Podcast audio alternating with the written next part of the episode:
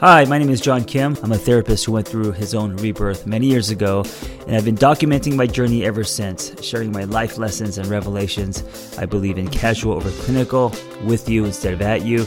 I come unrehearsed on purpose because self-help doesn't have to be so complicated. So I had this revelation yesterday while I was driving. I realized that I haven't washed my face like in a long time. I mean, I've showered, so, and in the shower I wash my face, right? But I haven't like woken up, went to the sink, and said to myself, okay, I need to wash my face because the day's starting, which is really strange. I brush my teeth every day, but I've kind of forgot to wash my face.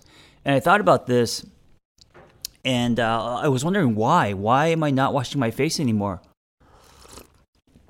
And I thought maybe I don't need to, you know. Maybe washing my face in the shower is enough. Now, if I wore makeup, then yes, of course you have to wash your face because you got to take the makeup off before you go to bed and all that. But maybe it's okay. Maybe, you know, there's a book called "Girl, Wash Your Face," and I think she wrote that for me. I don't know. Anyway, all the changes we go through, and acceptance of behavior that can be new and being okay with that. I don't have any new pimples, or my face is not turning crusty. It does get washed. I just don't need to wash it twice a day, every day, and I'm okay with that. Hey, listen, if you think that's gross, you probably don't wash your hair every day because you know it's healthy to have natural oils and all that. So what's the difference? Let's talk about people who trigger us. So quick story. Here's the background. I go to this little coffee shop down the street, and there's a guy. He's also Asian, and he looks like he's in his 40s. So he reminds me of me in a lot of ways. He is very angry. He's very rude. I just got back from there today, and there's this older black gentleman who forgot to close the door on the way out. And I walk up to the cashier, and the coffee guy says, "What an idiot!" And he's referring to the older black guy who didn't close the door. He says, "What an idiot! You know, some people weren't raised right. You know, if you open a door, you got to close it," and all this. And what's interesting is in that moment, because I started getting very triggered. And the reason why I got triggered is because he reminds me of me, right? He, not me today, but he reminds me of when I was angry, when I was impatient, when I was explosive and reactive. And I frequent this coffee shop, you know, at least 3 times a week, and he's always the same. He's so angry.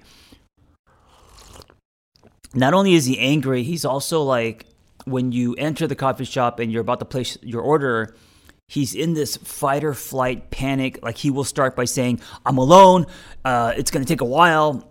And he just before you even say your order, what your order is, he's already thinking the sky is falling. And so that reminds me of me. And I think that's why I want to reach over and punch him in the face. He's very triggering. The only thing is, I live up in the hills in Altadena, and I don't have a lot of choices. You know, in order for me to go somewhere else, it's going to be another 20 minutes or so. So I don't want to lose my I guess you would say my ability to attend this little mom and pop coffee shop. And I'm observing this today. And what's interesting is I was observing in myself what was happening as I was watching this person throw chairs, if you will, right? Just verbally vomit his feelings of anger, negativity, put his unhappiness onto the public. And I was thinking, well, I have a choice. I can either say something like, "Dude, are you okay?" You know, or defend the older black dude that forgot to close the door, which was not that big of a deal. And I said to myself, and that would probably create defense in him, right? And also, it would probably take away my permission to attend this coffee shop. But what was interesting was I said, I can do two things. So wait, first let me just say, one of the reasons why he said those remarks about the elderly guy that didn't close the door was it was his way of connecting to me. You know what I'm saying? So like he was angry in that moment because someone didn't close the door. Yes, I get that. But if he just kept it inside, there's no connection. So I realized that it was actually his way of connecting to me. But here's the thing. I didn't give him that connection because usually someone would be like, yeah, and because once you agree with him, now you guys share that connection. Now he feels less anxiety. He feels less alone. I didn't want to give him that. So, and I chose not to. So I just stayed quiet, you know. Now, I didn't go the other way and I didn't, you know, say, oh, well, you're being mean or rude. Instead, I just stayed neutral. And I wanted to see what happens. And I could see that he was kind of squirming, right? He was, in a way, reaching for a connection. And maybe I'm also Asian. Maybe he had that. I don't know. Maybe he felt comfortable with me because I'm Asian like him. But he was extending himself to me. He was trying to connect. He was, because he was angry and felt alone, he thought, he basically wanted me to have his back, right? And so by announcing to me, like, that guy's an idiot, he was never taught manners, that was his kind of offering his hand in a way. And by me not saying anything, I slapped that shit away. Let him sit in it by himself.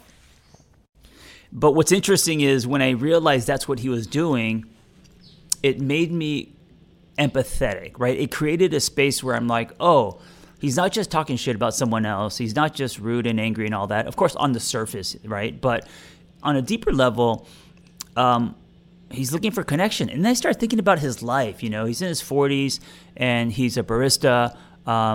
He doesn't own the coffee shop because if he owned the coffee shop, he'd be much nicer, right, to his customers.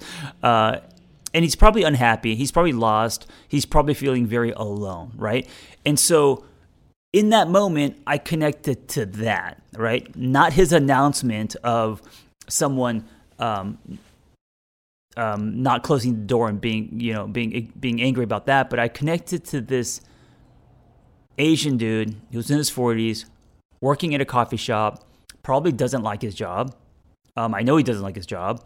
Probably feels lost and unhappy in life, and is looking and also feels very alone, right? And I was like, oh, I could connect to that. And once I was able to connect to that, and I didn't announce that connection, I just announced it to myself, I now was able to feel empathy, compassion. Oh, I get where his anger is coming from. And this is kind of what I wanted to drive home today as you listen to this. When people trigger you, it's going to be very hard to not react to that, right? If you just do nothing, the default is going to be a reaction. It's going to be, punching someone in the face, saying something verbally that you may regret, cutting someone off, whatever, right? Whatever your form of the reaction is.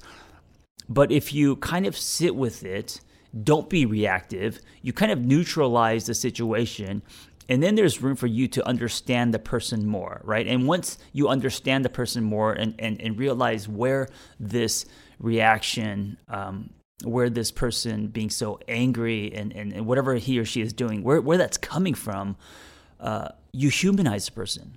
Once you humanize the person, you can then, as another human being, start to connect, relate, empathize, you know.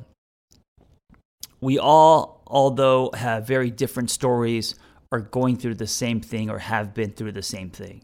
And that's where the connection is. And if you can find that, then there's growth for you to show compassion and understanding instead of reacting, which then becomes lighter fluid. And then it's that person who's reactive taking you down, you know, then you're going down to his or her level, you know. And then you're not going to like yourself because you're like, oh, fuck, you know, have I grown? I'm snapping back. This is who I used to be. Here I am again. And so take that moment. Don't react to other people's reactions. Let them sit in it on their own. Whether that means not responding to a text or not responding to someone talking shit about someone else. Let them sit in what they did or said, and ask yourself where their behavior is coming from. You know, be more of a detective and explore that. And if you could understand that, you're going to then create a space to be more compassionate. And in that compassion, in that humanizing someone, there's going to be a connection. And then it's going to be much easier for you to be empathetic and kind and not engage in any kind of negativity. And at the end of the day, that's what's going to help your growth, right? And also the world. Thank you for listening. Be well. Hey, if you have a passion for helping others and you want to create a more meaningful career or add to your current skill set, it's time to become a life coach with Lumia. When I became a life coach many years ago, there wasn't anything like this. So I developed this program alongside with Noelle Cordeau, Lumia Coach Training. And it's amazing. It's 100% live and online, meaningful, evidence-based education, real people, real community, ICF accredited to, with 20 diverse instructors and a thriving alumni community. Go to theangrytherapist.com and click on Become a Coach and explore Lumia Coach Training. I'll see you in class.